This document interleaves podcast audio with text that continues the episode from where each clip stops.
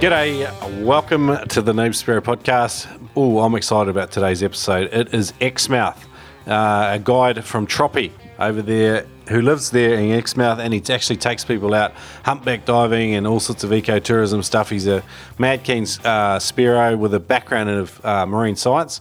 So he's an educated man and this is a fantastic free range chat uh, all about sort of spearfishing in his area of the world. And uh, it's been a, it's been a little while coming and uh, appreciated him bearing with me. I had some tech issues before this interview as well. So, um, but he's a top man and it was a bloody good chat. Before we get there, a couple of quick shout outs now in today's show notes, if you go to noobspearo.com forward slash troppy, I'm going to link up a couple of things. There's a free book that comes with this episode written by Troppy about spearfishing in Exmouth.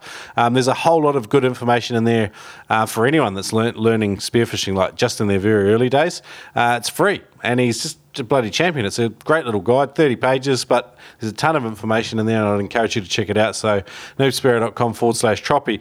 But one of the other things I'm going to link up today is a a bit of a summary from Alex Hamilton, who listened to the Simon Tripp interview, the recent interview where we talked about the Hawkesbury Marine Parks uh, sort of issue, and he's given me a whole lot more background information. I, I can't cover it all in this episode, uh, but I'm going to link it up in today's show notes. If you head there, I'll have a bit of a summary uh, in today's show notes. So check that out. Thanks, Alex Hamilton from the Sea Lions down there in the Central Coast for sending that through to me. I got some great fan mail. Stuart, he says, Hey guys, first of all, congrats on the site and all the info it contains. I'd love to have this info at my fingertips when I was just starting out. I was lucky enough to hook up with North Shore Seahawks and got to learn of Ted and Judge and the other boys. It was awesome. He says, I'm a 40 year old Spearo that's only just got back into the water after 16 odd year break due to all the usual stuff. But diving as often as possible for about a year again, and I'm so bloody obsessed again. It's awesome. So he's up in Hervey Bay. He's talking about starting a club up there again. So awesome, Stu. Thanks for that. Great fan mail, mate. Also, uh, quick interview, a, a, quick review of 99 Tips to Get Better at Spearfishing. It's up there on Amazon in a paperback format, which I'd encourage you to buy because it's got all the pictures and the mad editing by Sky Bailey from Spearing Magazine. And uh, it's a cool little piece that Turbo and I put a fair bit of work into. Um, today's interview with Troppy reminded me of that, but this review says from Justin Lean, he says, I must have a great piece of work by Shrek and Turbo. This book serves as a great epitaph to their awesome podcast. I have both the ebook and audio version, a treasure trove of experience for my spearfishing journey. Um, I think an epitaph is like something that you put up when someone dies, but. Uh, we're not dead, Justin. Um, Turbo's not having much to do with the show at the moment. However, we're not dead. We're very much alive and kicking. But thanks for the review, brother. That was pretty cool. Um, look, let's get into today's interview with Troppy. Um, get into some science and some cool stuff, talking about ocean currents, ocean temps, how it affects fish. We talk about fecundity and reproductive rates, fun marine science stuff. Um, I ask bad questions as usual, but Troppy does his best to make the interview smooth and work. So let's hook in.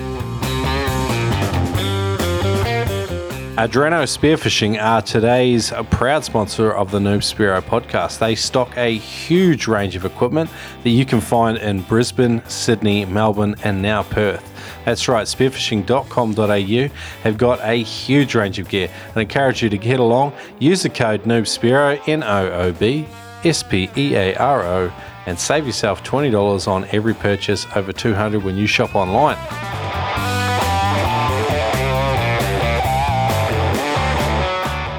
Welcome to the show, Michael Troppi, Troppiano from from Exmouth. Well, you're not from there originally, but yeah, that's where you hail from now. You've written a bloody cracker guide to spearfishing in uh, the Exmouth area, and you even sort of you borrowed some language from from us, and then you thought, oh, there's some guys already called Noob Spearo, so I better reach out and check to make sure it's all right. So thanks for the um, thanks for the heads up, and well done on creating a bloody good guide to spearfishing in Exmouth. Cheers, Shrek. Great to meet you. Yeah, love love what you guys do, and yeah, originally kind of got into you when I was just beginning spearing, and that's kind of the background to why this guide was made because this is probably. Oh yeah, one of the most complex places in the world to spear, but it's like a really, really special location as well. So I just kind of wanted to make sure that uh, if you know guys are getting into it up here, they can do it in a way where they know they're kind of following following the rules because I always always tell people with my background is like marine biology, fisheries management. I spearfish my whole life, and I still find it hard to work out the rules up here. So if you're coming up here for a weekend of spearing, it's like almost impossible. So hence the reason for the guide. Um, it's it's it's it's free, isn't it? Yeah, I just made. I was just like when I got up here, I moved in with a few girls who had never really gone into spearing, and they actually kind of, you know, saw spearing in quite a negative light. They were quite green-minded um, and weren't really aware of all the good sides of spearing and the sides I see as like all the special aspects, the culture around spearfishing and the sustainability of the way we extract fish and how it's so selective. And the more they kind of saw what I did and bought into it, they all wanted to give it a go, which was fantastic. But Mm. exactly with the complexity of rules and stuff, they were just kind of when they wanted to go out and do it on their own, it was a real challenge to spearfish in a way that they could, you know, support all the things they love about this World Heritage reef system we live on, and then Yeah. also go out and take take home a fish. It's a special part of the world, and uh, I just wanted to dig in briefly to this idea of isn't it funny how you know like the green the green handle has got such a negative connotation for spearfishermen, hunters, and conservationists because of some of the, the I think the poor understanding of what it, what it is exactly that we do in the environment and how how spearfishing and hunting and things like this can be approached from a real conservation sort of mindset.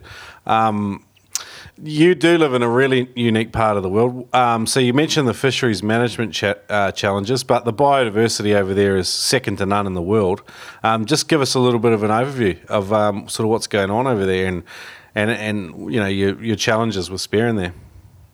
Okay, so the in terms of what makes this place special, we have a fringing reef here, which is one of the biggest coral reefs in the world. It's almost 300 kilometres of reef, Yep. and it's accessible from shore. So there's places you can swim out from shore to the back of the reef and be targeting big pelagics. So mackies. I haven't got one, but I know there's wahoo that come right in close there, and all those amazing fish. But the thing that makes it really special as well is when you're out there, you potentially have stuff like whale sharks, humpback whales, dugongs, manta rays, turtles. I've even from a boat been out there one day and seen the biggest animal to ever been on planet Earth, the blue whale out there. So Oh wow, all these, yeah, all these gnarly creatures. Yeah, yeah, Oh, it man. was massive. So Holy- there's like all these gnarly creatures that you never expect to see in your lifetime, which in a day spearing from the shore you can potentially swim with. So Holy shit, that's a really crazy. special spot. Um. And then we've got yeah, the coral reef itself's in, in really good health because it's so isolated here. There's been no development along the coastline, so there's no none of the same issues that the Great Barrier Reef has or anything. Yeah, exactly. No runoff from farming or agriculture. No Mm. extra nutrients in the water, and so the I think there's about 250 species of hard and soft corals here, and almost 500 species of fish. And generally speaking, it's all in really good nick. Hmm, awesome. Okay, cool. So, like before the show, we were chatting a little bit about your background. So, you you, you studied marine science. I mean, let's start there. Um, where did you study it, and what was that like? So I studied in University of West Australia in Perth, which is pretty much where I grew up in the southwest. Yeah, it was fascinating. I a lot of guys always ask me why'd you get into marine science. It's pretty challenging for the job Employment. Yeah. And I um I did I would always wanted to work in the area and I did up did end up working in the field for a number of years. Oh, but for me I was just um yeah, I was just always fascinated by learning more about it. Yeah. And it was um originally like just as a line fisher as a kid, you just start out well, I just started out fishing a bit and then as you want to catch more, you start thinking about you know, why the fish there on a certain day and they weren't the other day. What are the other fish in the system doing? And then you really quickly start thinking like an ecologist. And I've found going through university actually that like the good spear fishermen and the good fishermen that I've worked with at university and outside as scientists, I Yep. find are like two or three steps ahead of the game when it comes to fisheries stuff in science Yep. because they already have had to think from a young age critically about what fish are doing and why they're doing Yeah. it. As part of that as part of that ecosystem and then and the the, nat, the natural inquisitive minds um, which is part of what makes line fishing and spearfishing such a joy. It's because fish are just difficult to nut out and you think you got a handle on it and boom you, you don't. But uh, uh like combining that with a in the field of science as well that'd be that'd be really cool because you learn some some um, you know some technical ways in which to sort of analyze data and um, draw conclusions from it and use your intuition and your intuitive feel from fishing as well. So for me it's kind of fascinating as well. I think a lot of spearos are probably the same as you so i'm almost a bit envious. So but anyway carry on. I was enjoying listening to that. Oh yeah. No nah, I, basically found so i ended up working in um, fisheries management um, with the wa um, recreational fishing peak body over here. Yeah. it's called yeah Fish West, and then I did some stuff with a Australian fishing conservation group called Ozfish Unlimited that were doing fish habitat restoration stuff with fishermen. And um, yeah, like like you were just saying, what I pretty much found through that stuff is that fishermen and um, spear fishermen generally have a really good grasp of all these concepts, and pretty much everything I learned at university, I kind of knew, but I just didn't know the technical word for it. Yeah. So yeah. it's been really amazing now having having the knowledge I had before and now knowing the technical terms is that when I worked in that role, to be able to go to like fishermen who are an expert in an area and be able to get that information out of them because you know what questions to ask. Yeah. There's a yeah. huge, yeah, huge amount of information. A lot of scientists really don't realize that they've got all that information and yeah. have that knowledge because they don't know how to display it. You know, to them, they're saying like, oh, we'll catch a fish. Yeah, we're going to go out and catch this kind of fish on this day, and they can go and get it exactly and they could tell you why it's going to be there, but um, then a scientist can interpret that a little bit more and get a heap of really good stuff out of it. Yeah. Okay.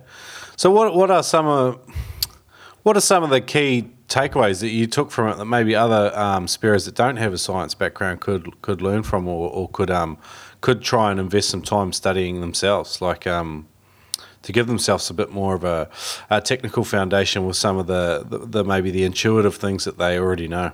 Yeah, I think um, just that's it. Follow up on your intuition a bit. So some of the stuff, I mean, and a lot of the really hardcore guys are onto it already. Uh, yep. For example, some of the game fishermen that you know understand what currents do, and mm. then mm. there's actually a lot of information online about live readings on ocean temperature and ocean currents. They can get for a lot of places around the world, and they can get it around Australia. And yep. so, if you are going to go out, for example, targeting pelagic fish, you can be from your computer checking that every day, using your understanding of um, that those fish feed best in a strong current or in the warm water, yep. and then using the scientific models that people have created and realizing that that resource is available online to time your hunts offshore to maximize your chances. So, just really decreasing the uh, stab in the dark aspect of of some of those things, and a little bit too for reef fishing. Again, it's it's stuff we already kind of know. I kind of think of it when I go spearfishing, particularly for some of the fish up here. Really thinking about their diet is a big one for me, and so depending on your level of experience knowledge of each fish, good place to start out for working out a fish's diet before you're looking at its guts is firstly maybe its teeth. So obviously if they've well not obviously, but if they've got really flat teeth, they're more likely to be crunching. If they're reef fish urchins, crabs and stuff like that. Yeah, and if they've got those sharp teeth like mackies, then they're more likely to be chomping down fish and cutting stuff up. And then if you can catch that species and look in its guts and see what it's been eating, that mm. really, if you piece together little bits of information like that, that gives you a really good idea about where the fish will be at certain times. So, for example, um, a really popular fish I like to target here, the Spangled Emperor. They actually, it's hard to believe, but uh, smash down a lot of the urchins here.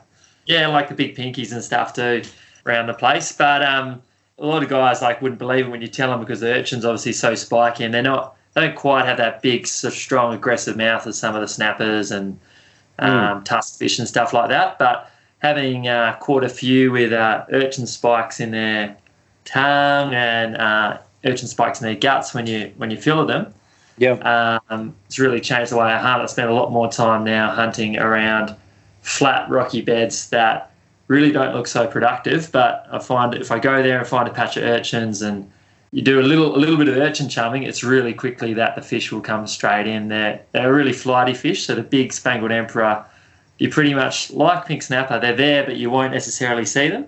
You Mm. catch them line fishing, but in the water they'll really keep their distance. So using that, I've been able to get a lot closer to a lot bigger fish.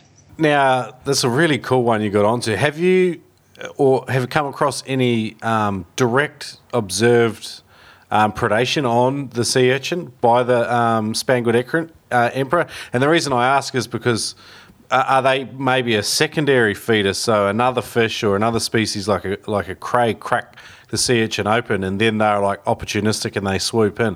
Because that could be an explanation for why they all approach spearos when you chuck sand and you're a bit concealed in that. Yeah, hundred percent. No, I've never, I've never seen it, and that's a that's a great call. I've seen the closest I've seen, as I said, I've seen the the pricks in their tongue of the Yeah. urchins, but that definitely could be from something else smashing it up. And the big the big dog on the reef that definitely has the power to crush them up is the big blue bones. Okay. So um, they definitely cruise around, and they've got that big, powerful jaw with a little strong Yeah. like teeth, and it's not wouldn't be surprising at all to picture one of them doing it. Like you said, potentially they're following them around, and you know if you're a Spearo making a bit of dust and stuff, they think they're going to get a chance to an easy feed.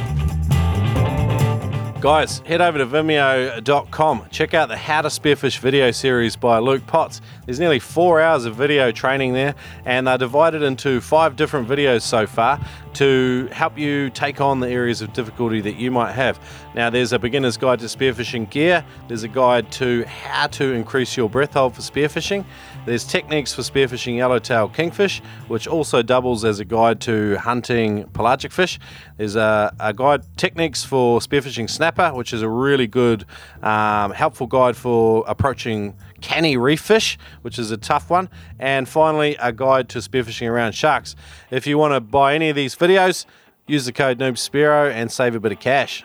Check it out. Vimeo on demand, how to spearfish. So with um, ocean temps and that, um, you've got some predominant currents that run down your side of Australia. That's a little bit different than this side of the coast. Um, what are the currents, and um, what are some sort of interesting seasonal things that you've observed? So the significant current in the whole west coast of Australia is the Leeuwin current. Yeah. And it's a warm water current that comes through from Indonesia. So there's a current in Indonesia called the Indonesian through flow, Yep. which pumps down the west coast and actually goes just round into the Great Australian Bight where it breaks up a bit. Yeah. So uh, it means if you're offshore somewhere in West Australia, you can get tropical pelagics all the way down into the southwest. There's even some marlin fishing for guys off Perth in the southwest. They've got to drive out a fair bit to get into them. Yeah. But in Exmouth here in West Australia, it's the closest point in the whole coastline it comes in. So Oh wow. that means, yeah, we get year round warm water, which is really good. Uh, the current itself is, it's actually a downwelling current and it's a, it's a warm water current, but it's, so it's got really clear water, but it doesn't really have much nutrients in it Okay. it doesn't support a huge volume of fish. So unlike some of the fisheries in like South America, South Africa, where there's those cold water, Nutrient big rich. upwelling currents, yeah, they're nutrient rich. They've got massive fisheries off the back of them. Yeah, West Australia has awesome fishing and awesome spear fishing, but Yeah. not the volume of some other areas. So and that's reflected in like the commercial fisheries. There's some really high value fisheries and really awesome spear fishing to be done, but yeah, just not the volume. So we don't have massive, massive schools of endless anchovies and stuff, but Yeah. really good quality fish.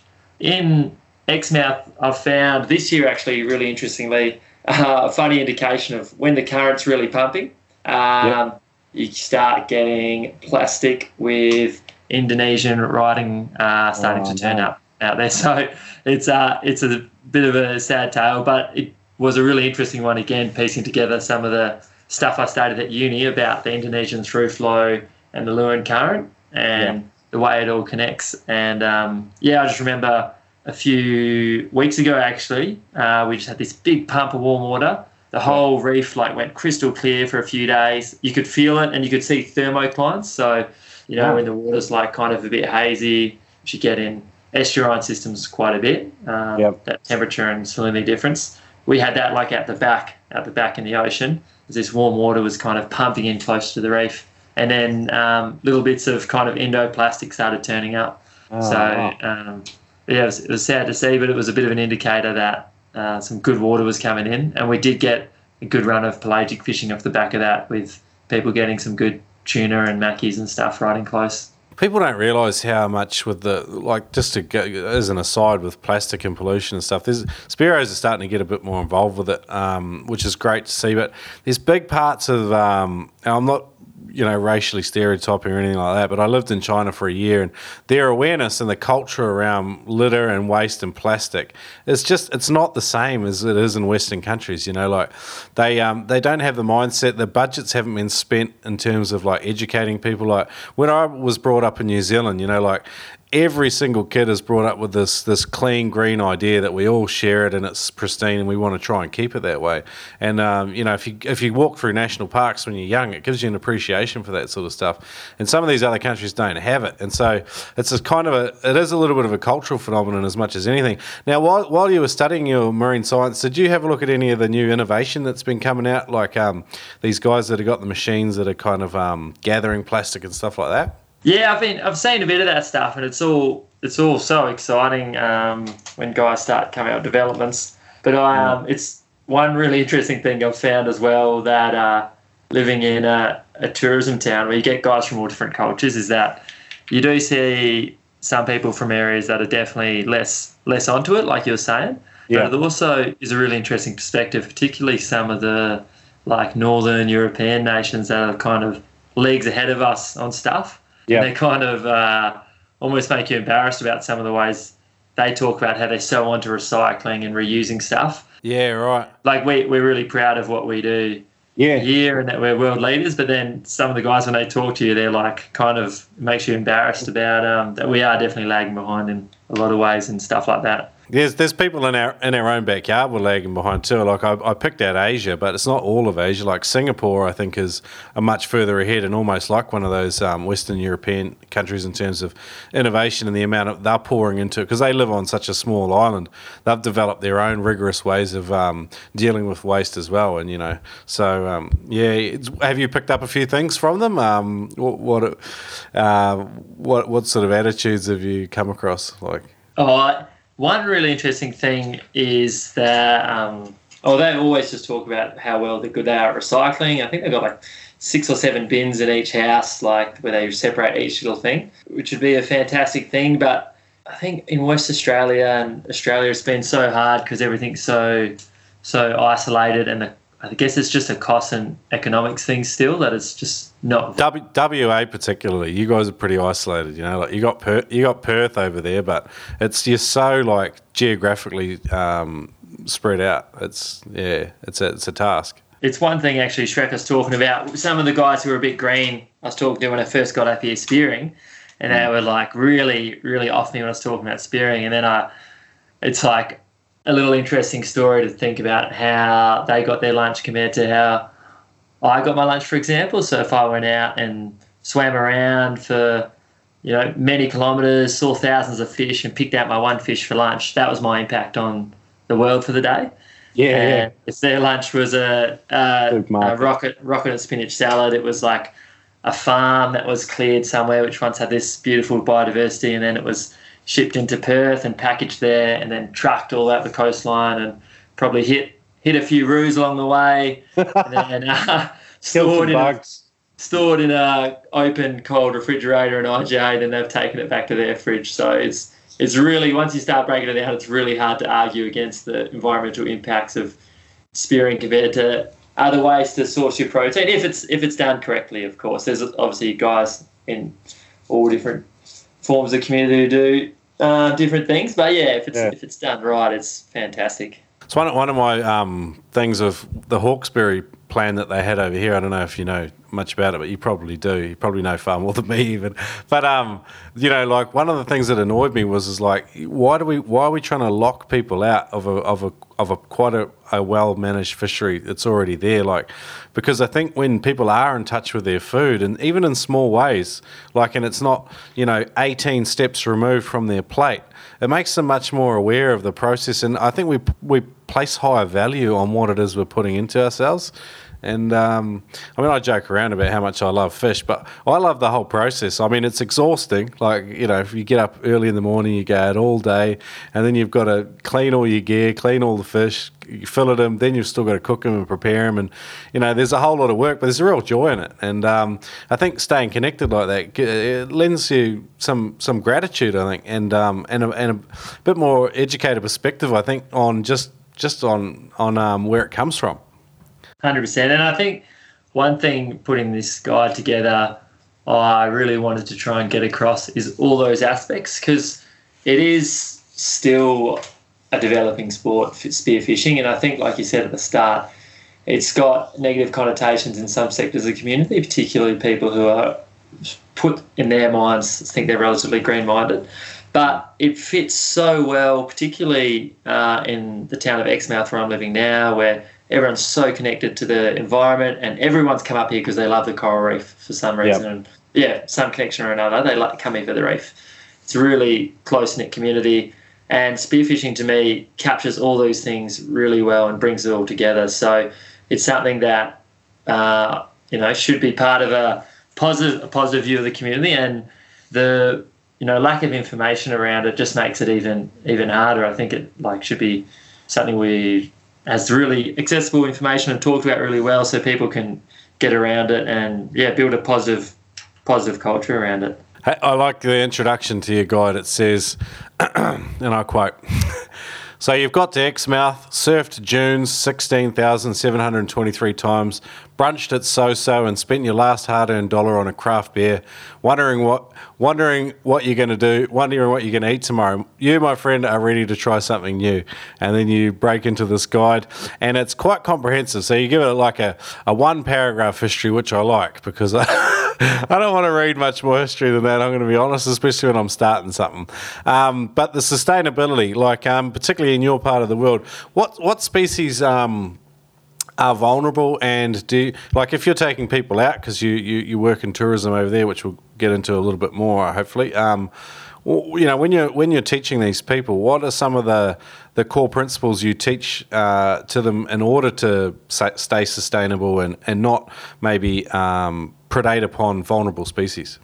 Yeah, the um, we're pretty lucky in West Australia. I think it is relatively well managed, and there's a number of rules that make it extremely complex to go fishing here, but uh, they're there for a reason, which is to protect the fish stocks. So, as long as you fish within those rules, technically it should be a sustainable act, which is really good. You can go out knowing you you can keep doing it. But for guys that really do want to make sure they're having the, the best impact and um, making sure they're having the least impact on the reef, um, some of the things I always talk about are first uh, understanding a fish's life history traits. So, how fast does it grow? How long does it live?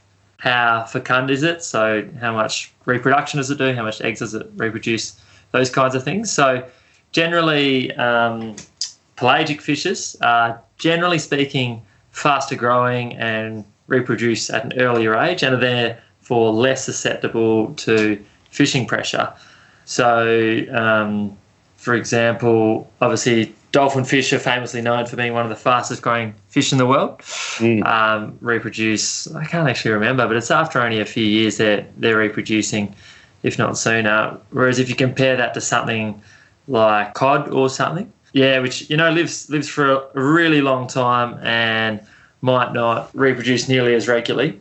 And yeah. one of the key factors about those two species as well is their behaviour in that the pelagic species, because they move around so much and cover such a big area, they are really hard to overfish because even if you get on a really hot bite and work them out, they still might not be there the next day. Yeah. Whereas um, some of the reef species, which are fantastic to hunt, and I, I definitely still hunt and take them time to time, and they're delicious eating, but they're definitely a lot more susceptible, largely because of their behaviour and the things that things that make them um, so so good on the reef and such a successful predator is their big dominant behaviour and the way they kind of take hold and own like one little patch of reef. So mm. they might have their one bommy that's their home, which means that if you work out how to target them, um, they can be really really easily extracted and they, they'll come out and say good day to you, big trout and stuff like that.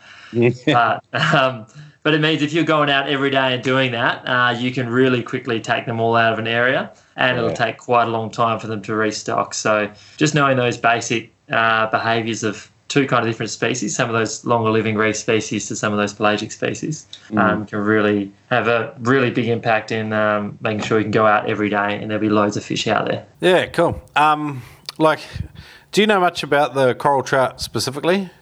Is it Like, was that one of the species you sort of had a good look at, or? Yeah, I don't. Off the top of my head, I can't remember uh, Oh. too much of their life history traits, but it is a really probably the number one target in um, in Exmouth, and we've got in West Australia a size limit of forty five centimeters, and Yeah.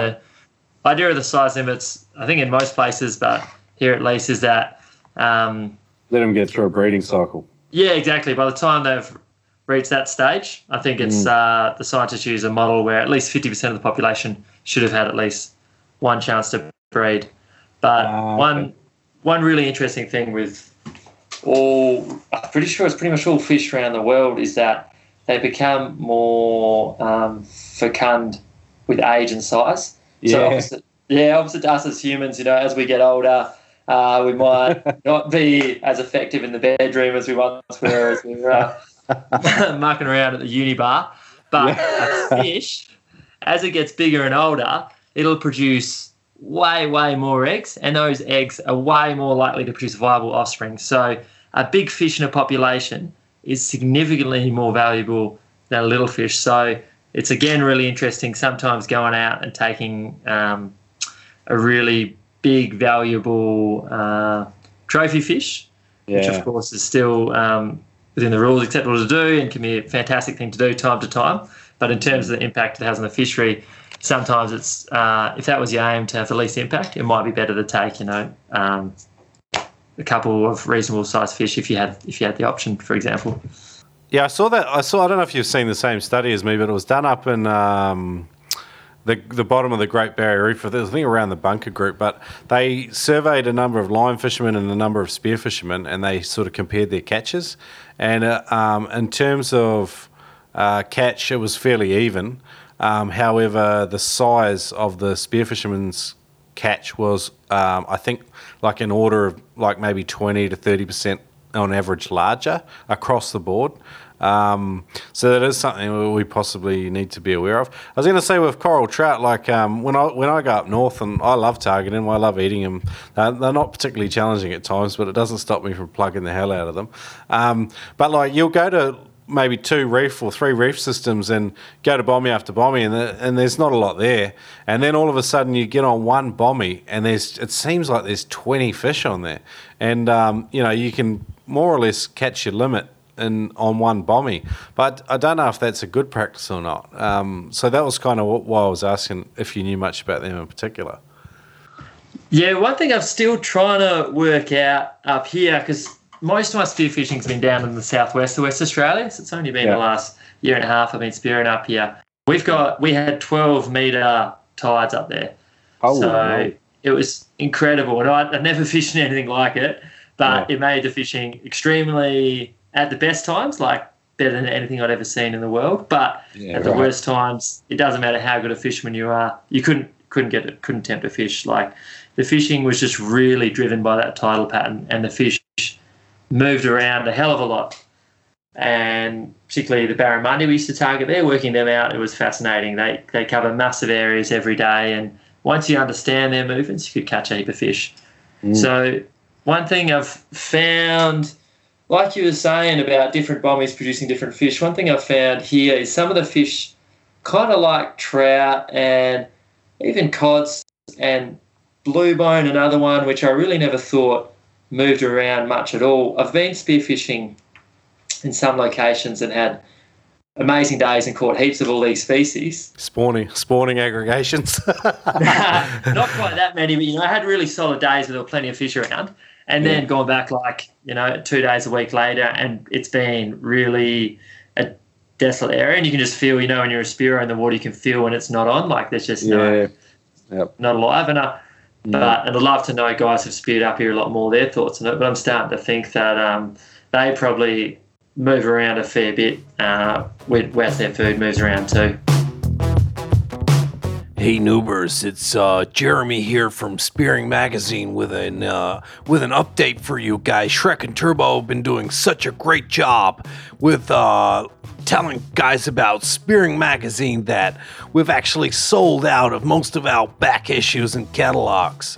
But uh, I just wanted to let you guys know that uh, we have an international subscription available just for you guys. Yeah, from Spearing Magazine. I'm Jeremy Campbell. Thank you guys. Go to spearingmagazine.com. Check out the uh, international subscription. Aw, yeah. Spearo log, an actual logbook for spearfishing. Yes, it's a paper form, and perhaps we could go digital in the future.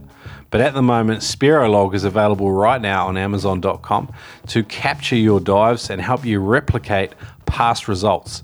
Because if you're capturing that fish in those specific conditions and it doesn't happen every week, there's probably some unique variables that are allowing that phenomenon to take place. So, record them in your dive log. You can go back, you can have a look at data over time, and you can see what works, what makes your spots and locations tick. Get Spearolog on Amazon.com today. Spearolog by Noob Spearo. Oh my god. A, lot of guys talk about, and I, I don't have any evidence to support this, but you know, it's like you, say, you go out some days and the water's clean, it's beautiful, but the, the fish just are not there. And a lot of guys seem to think that some of these um, resident reef species and stuff, they they tend to head out to deeper water and then come back in at certain times, and it's hard to understand those movements. Have you seen um, or looked into any evidence like with regards to like heading deeper or coming shallower when they're feeding or breeding or um, you know I, I don't even really know much about it to be honest. Now, I know a bit about some of the emperors in uh, Ningaloo here. So there's been some tagging studies, and from what I've seen off the back of that, my fishing, which I've based around it, a lot of the emperors do make daily movements in and out of shallow and deep water that both follow tides and light. So some of the emperors seem to come in right close from kind of out the back of the reef, right into the shallows at night time to feed and particularly as there's higher water because they do eat on those crabs and stuff. As the higher water picks up, they can get right into the shallows, um, and particularly at night they'll come in there. So I know those guys move around a fair bit, but my I don't really know about the cod and coral trout on it, but my take on it has been from the times when I've been in the water at spots and it's been alive, and mm. the times of when it hasn't been. My reading on that is that the fish are generally still there, but they're not out actively feeding. And because they, of course, know you're there miles before you can find them, mm. uh, hmm. they're not showing themselves. They're not coming out of the reef. They're going to the very back of holes and caves. So, and you, you see trout and even like big bluebone and stuff when you're spearing on reefs get mm. into the tiniest cracks, and you just can't believe they get in there. So there's hmm. all these little cracks in the reef system yeah. where my take on it is that when it's not on, when the action's not firing, they're all holding up in there. So you might get lucky and pick a fish out through a crack or something, but it's much more effective to work out when the fish are feeding and they'll be out and about and they'll come check you out if you're stirring up making noise because they're looking for a feed. Yeah, yeah, yeah. It's one of those arguments too for you know equilibrium. You know, like um, you know, the, nature has its own way of correcting imbalances. If you know, you know, there are points where you can abuse it past the point of recovery. However, you know, the ability for fish to adopt behaviour to avoid threats and predation, uh, you know, like it's the see these ecosystems have existed for thousands of years. You know, like um, one spear fisherman or even a group of spear fishermen can make a, a, an impact on the environment. However, there, you know, these these fish have these inbuilt mechanisms in order to survive and you know uh, regenerate their numbers and stuff. Um, it, it, I think it's a, a, strong argument for it. Oh yeah, my um, uh, guy I used to work with actually studied underneath him at university. Did an amazing study in uh, one of the island nations north of Australia, looking at how the fish change their behaviour based on spearfishing up there. Yeah in this area, the guys use a conservation method called tambu areas, where they completely lock off an area to any form of fishing, Yeah. uh, and then open it up as needed. So potentially, if there's a wedding or a funeral or something where they need to source some fish, they'll open it up, flog the hell out of it for a week, and catch everything there.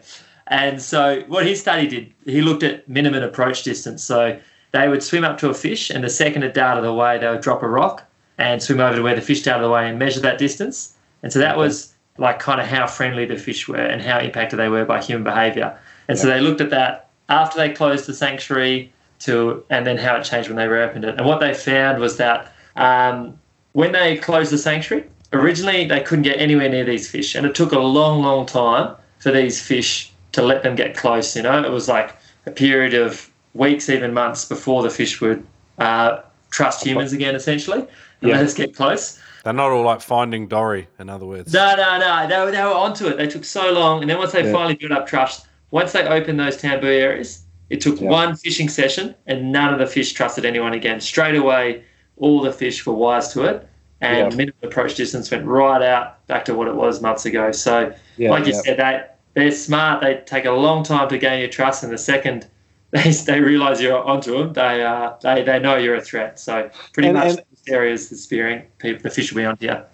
I've read a similar study done in the Med. Uh, it was they called it flight distance or something like that. But um, you know, but this is one of those things as a spear fisherman you you often already understand because if you go to the spots that are hammered by people week in week out, you're going to have to be really really onto it. And spearing is super challenging in those areas. Whereas if you're going out to spots where that you've discovered yourself and the fish don't have that um, exposure to human activity, they're much more vulnerable to us. And it's it's sometimes it's fun, but sometimes it's fun to go hunting where they are predated upon because you really have to adapt some skills to be able to even bloody get onto them. classic example of like Spearos knowing this stuff that scientists take years to study, but not Well- knowing how to verbalize it. So uh, Yeah, yeah, it yeah. doesn't get found out until someone spends thousands of dollars doing a study in international waters on it. Yeah. Well, one of the other things I think is sometimes you get this arrogance from from scientists. Not all the time. I'm not bagging all scientists or whatever. But like you know, I've I've heard the argument say that no, fish have a very short term memory, and there's no ability or, or, or proof for them to be able to um, make conscious. Um, you know choices or whatever about their action. I, I don't understand how they do it. Do you know what I mean? In terms of whether it's a, some sort of subconscious um, response that's you know just um, driven into them at a biological level. I don't really know. But what I know is is that it, it works. And um, so, but yeah, like you confront attitudes of ignorance. I think on both sides of that. Um, so it's a pretty it's a pretty interesting place to be in. It's just right. It's good to chat with you. I think because you've got that background. So you, you- coming out of marine science, you decided to move into tourism. Tell us a little bit about what prompted that. Uh, it was kind of always what made me interested, uh, and part of why I wanted to study it was into tourism because it was always sharing that experience with people that got me excited. So, you know, when you take a mate out fishing or spearing, and he kind of, um, I was actually about asking me to go spearing tomorrow. Uh, I'll t- you, look, we can pause it and you can take that call. That's an important one. No, no, he said weather's not looking good. Potential mission tomorrow. So we'll line that up later at the pub. But um, yeah, no, it's like that. That seeing the joy of someone else getting to see what you see and understand what you understand is always what got me excited. So, uh, pipe dream as a kid, and kind of still is. I don't know the practicality of it, but you know, is to have a run some kind of liveaboard spearing charter somewhere in the world one day once I have a better understanding of where that opportunity might be. But um, Yeah. for now, being able to get on the water uh, every day and the job I have now on the Ningaloo Reef and literally show guys the way I see water through my eyes and get them to swim with some of the biggest animals in the ocean. We're swimming with the biggest shark in the world in the whale sharks here, and then it's humpback whale season now, so we're lucky our operator has a license to swim with humpback whales, which is was always actually a dream of mine as well to swim with a humpback whale. So I've got to do that as a job this year. And um, yeah, when guys come out of the water, you know, with water in their mask, and it's like half of it's tears, half of it's salt water because they, I mean, breathing through their nose, but they're that excited about that special moment. It's yeah, I really gets gives me a kick. Yeah, me too. I've um, I, just with humpbacks, like I've had two experiences that I, well, I've had two different two different types of experience with humpbacks that are, are several times each. But one of them, I that we pulled up the boat. Uh, I think I think the regulations are like 100 metres away. And then um, I've pretty much got in the water and just finned my ass off over to them. And um, I haven't let them come to me in any way, shape, or form. I've just like, God, I wanted to see them, you know. And um, their attitudes and their body language to me weren't that favourable. And I actually felt nervous.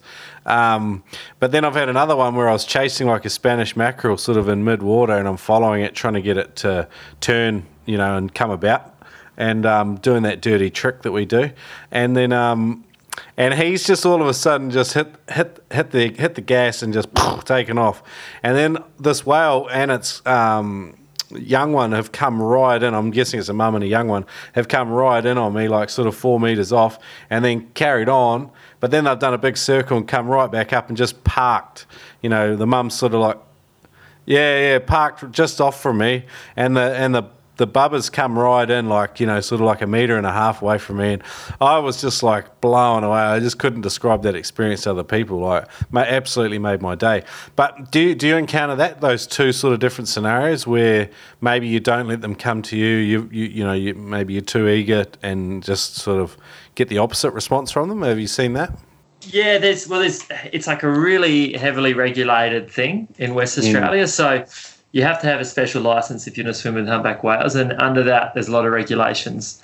And so I won't go into the technical aspects of it, but I know one thing you always get told, and you see in the amazing nature documentaries, is how smart they are. So I always knew they were smart, and I've got told they've got this emotional kind of intelligence and a language and all this kind of stuff. But yeah. I had one moment this year when it all clicked, and I had a really deep understanding of what it meant to whales. And we have a orca pack that comes up from the south coast every year during calving time. So yeah. the humpback whales up here have swum 5,000 kilometres from Antarctica to have their babies up in the nice sheltered waters of the northwest because yep. it's nice and warm. So the babies can't really control their temperature as well as the mothers. So they've got nice warm water and there's not really any big predators here, which makes it fantastic for spearing. I mean, there's lots of sharks up here, but none of the big scary ones on the south coast yeah, uh, and none of the big none of the big predators. But the there is a family of orcas that comes up every year, uh, braves the heat, and they hunt the calves, which oh, okay. uh, is a truly amazing spectacle. And I've watched a couple of incredible hunts this year, and it's like full, more crazy than any David Attenborough documentary I've ever seen. Wow! And we watched one hunt for an hour and a half from the start when the orcas were herding the humpies to where they wanted to catch them Yep. To 15 minutes of every orca having its individual role in the hunt. And basically, the mum's trying to hold the baby up out of the water, and the orca's aim is to get the baby off the mum's back and, and hold it down and drown it. And after an hour and a half of, yeah, amazing watching, and uh, we were lucky enough to have uh, John Toddy, the orca expert in the area, on the radio at the same time watching the hunt, explaining yeah. every little aspect. He's seen this family hunt thousands of times and knows every family member's behaviour. So he explained it all to us, and it was incredible. So the, they did manage to make a successful kill. The orcas, yeah. they, they killed the baby and they were eating it. And um, the mama was really frantically nearby, obviously very stressed out. You could hear in her breathing. Uh, and then after spending the whole hunt trying to get it back, she kind of went away for a little bit. And then 10 minutes later, she came charging through all the babies and pushed up, pushed up, sorry, through the orcas and stole her baby back and had it back up on her back out of the water. Um, and at this stage, it was when it got really emotional because the calf was was torn to shreds at that stage. It was like it was, you know, barely visible that it was an, uh, a whale calf, and she hundred percent at that stage would have known it was dead. Uh, they're such smart animals, but it was purely an emotional connection that she didn't want these orca eating her calf. There was no way it was going to benefit her in terms of her future or any reproduction of the species or anything like that. You know, it was a purely emotional instinct thing then that she couldn't bear to see them eating it, and her having that bleeding out. Beautiful little baby calf on her back that was just torn to shreds as the orcas still continued to harass her and she just wouldn't let it eat. It was like one of the most full on things and made me really understand that it, you know these animals as much as you read about it they Yeah, have this yeah. kind of emotional intelligence that we really only have a tiny grip on i think Yeah, it's, it's amazing to have the privilege to be present. Um, sometimes you talk to people and they they forget how savage nature is. You know what I mean? Like, man, like if you spend any time out, uh, like in the water or you know in, in the national parks or whatever, you you get a sense, like if you get to watch predators in action, of how savage life is out in the in the in the wild. You know, and uh, what a man, what a privilege to be present. That's a really cool story. Oh yeah, had um had one other very savage experience as well. this uh, season up here, we were um not quite that wild, but uh, might be interested to a bit more Spearos because it's relevant to sharks. But we found a, a bait ball, which isn't as common here as I said because we don't get those big numbers of bait fish, but um it was getting pulled up by spinner sharks Okay. which are an incredible shark that um, launch themselves out of the water and spin around. And so really fantastic to watch from the boat. And uh, we decided it'd be a good idea to jump in and have a look what was happening under the water. We could tell there was a lot of sharks there and a lot of bait happening. It was only in about three, four meters of water. It was pretty clear. And uh, got in and one of the most amazing things, well, I'd say this is the most amazing thing I've ever swum with. You could do a duck dive to the bottom, and if you could hold your breath for one minute, uh, you would see well over 100 sharks swim past you. There was just hundreds and hundreds and hundreds of sharks harassing this bait. And it got it would get so intense you'd have to swim out of the bait ball and catch your breath because it was just overwhelming. And you'd be you'd be in the bait and the bait would be all around you about a meter from you and you could roll around and follow your shape. And then the bait would just come racing up to your face about a millimeter from your mask. Yeah. and you'd know you know shit was about to get real essentially.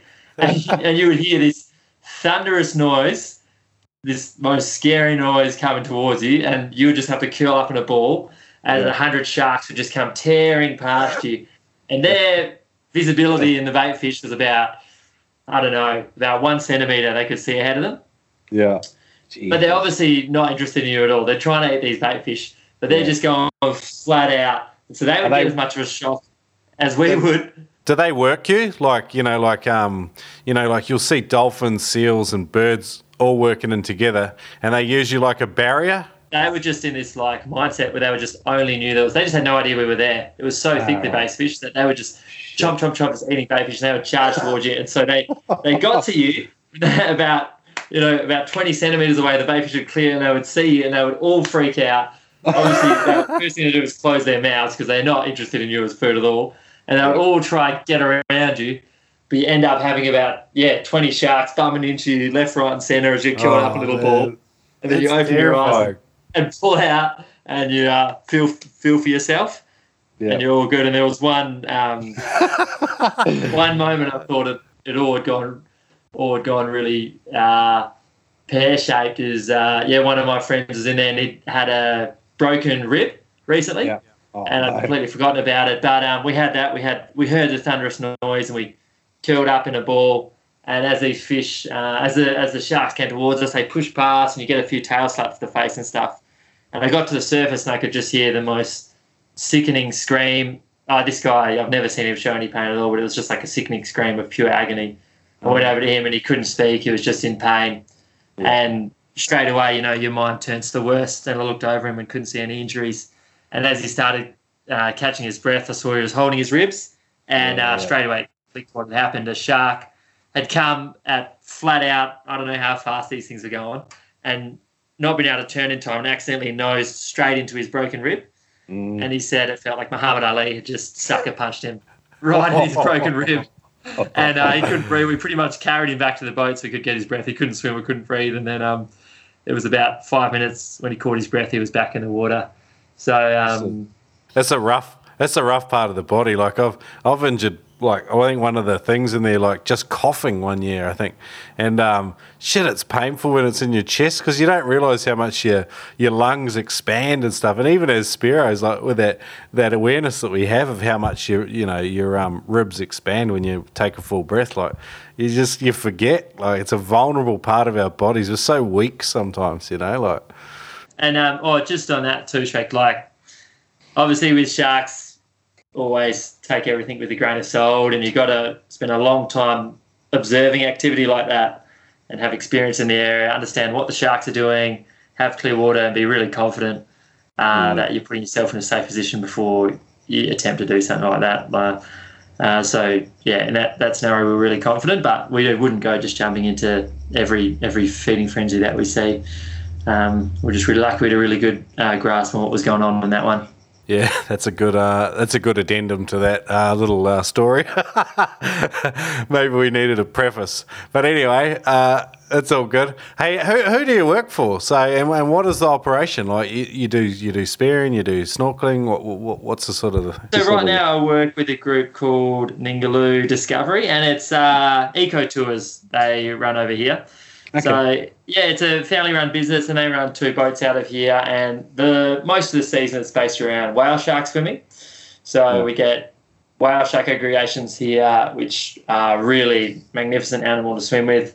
Uh, and then from time to time we get the manta rays coming through as well. But the second half of the year, which it is right now, is humpback whale swims. So um, they are running, we're running humpback whale swim tours right now. So we get out there and um, yeah, swim with swim with humpies for fun. And a lot of the a lot of the guests are you know keen spearos and fishermen and stuff. So I always uh, end up having a long chat to them about spearing in the area. And that was another thing that kind of prompted me to make this guide is just seeing how many guys were coming to the area for spearing. I didn't realise so many guys were into it these days. And uh, there's just it's very very hard to find information and tease it apart. And so Yeah. now they've got this.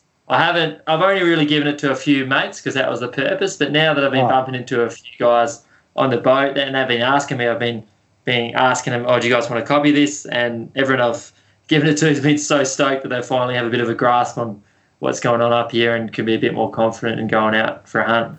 I might. Um, is it okay if I bloody attach it to today's show notes?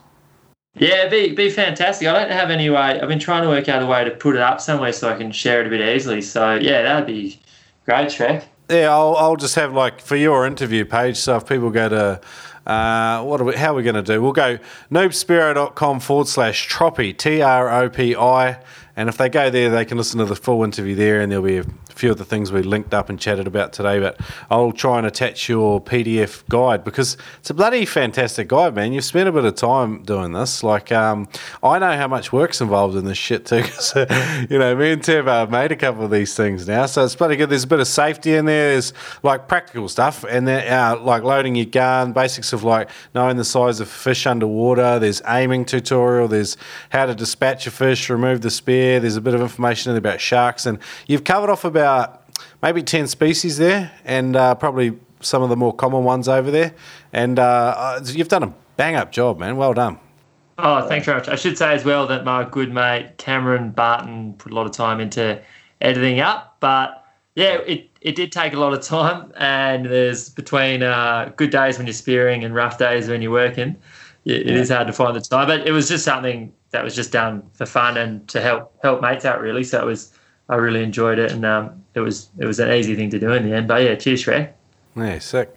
Nah, it's, um, it's just good having a yarn with you, man, and uh, plenty of good information. Um, I know we've been chatting away for a little while already. Um, just wondered if you had anything else to cover off before we head off. And uh, Oh, I, I was just thinking about one thing. It's pretty. It's going back a bit, and uh, Yeah. I probably should hit this before, but I think I covered in the guide. But another really interesting thing I found in terms of sustainability up here. I know you were talking about how like fish have their own way of like looking after themselves and Yeah. and being smart. And one interesting thing in Exmouth here is that in the Gulf we actually have a very different ecosystem to the reef. So Exmouth's a peninsula, and then the Gulf is kind of a more tidally kind of estuarine environment, and on the west is this beautiful tropical coral reef.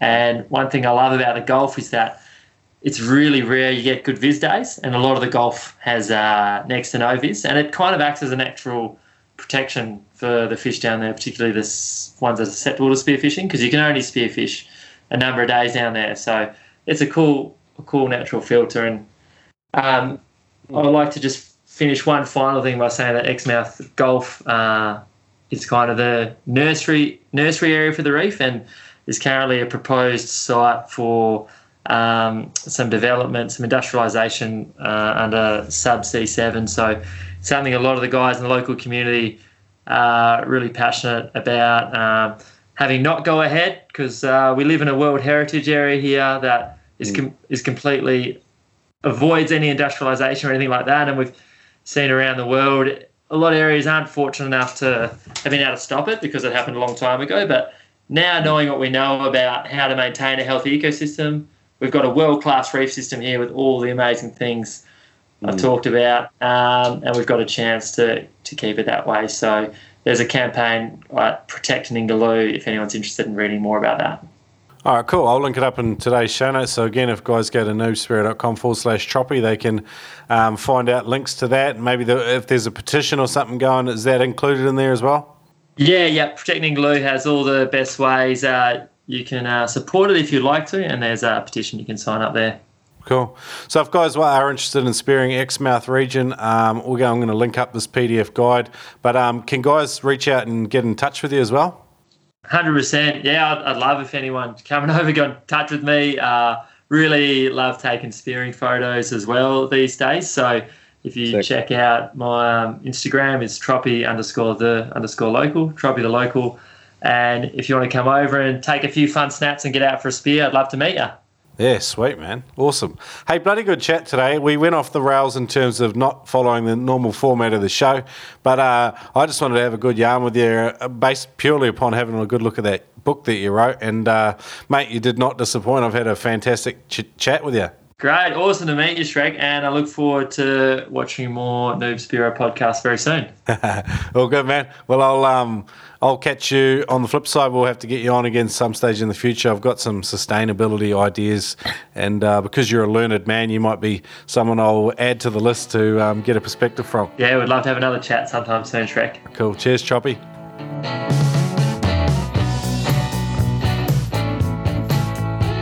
Troppy, what a bloke.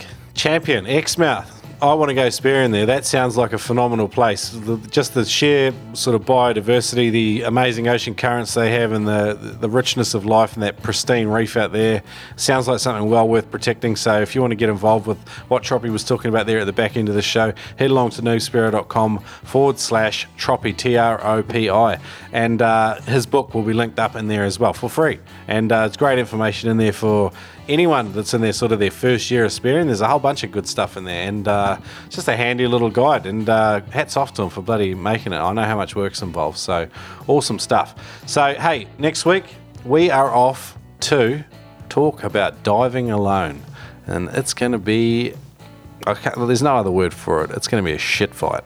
Uh, it's a controversial episode, but it's all about diving alone. Because uh, I've had some sincere listener questions, and I feel like I need to be transparent about my own practices, but also be honest about a few things. And so I'm going to be working on that over the next week or two. But please tune in.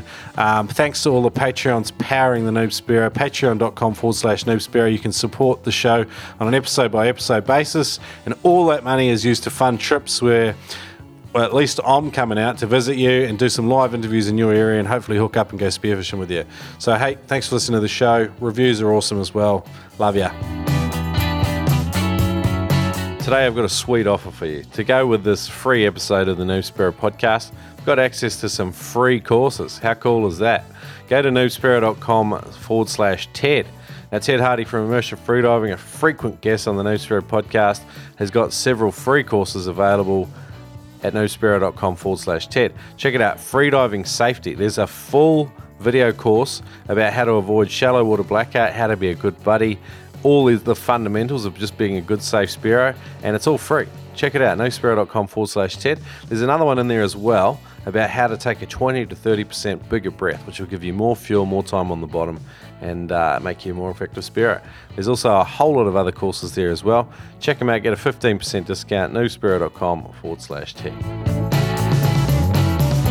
Now, I don't know about you, but I love new gear, and spearfishing.com.au have got a huge range.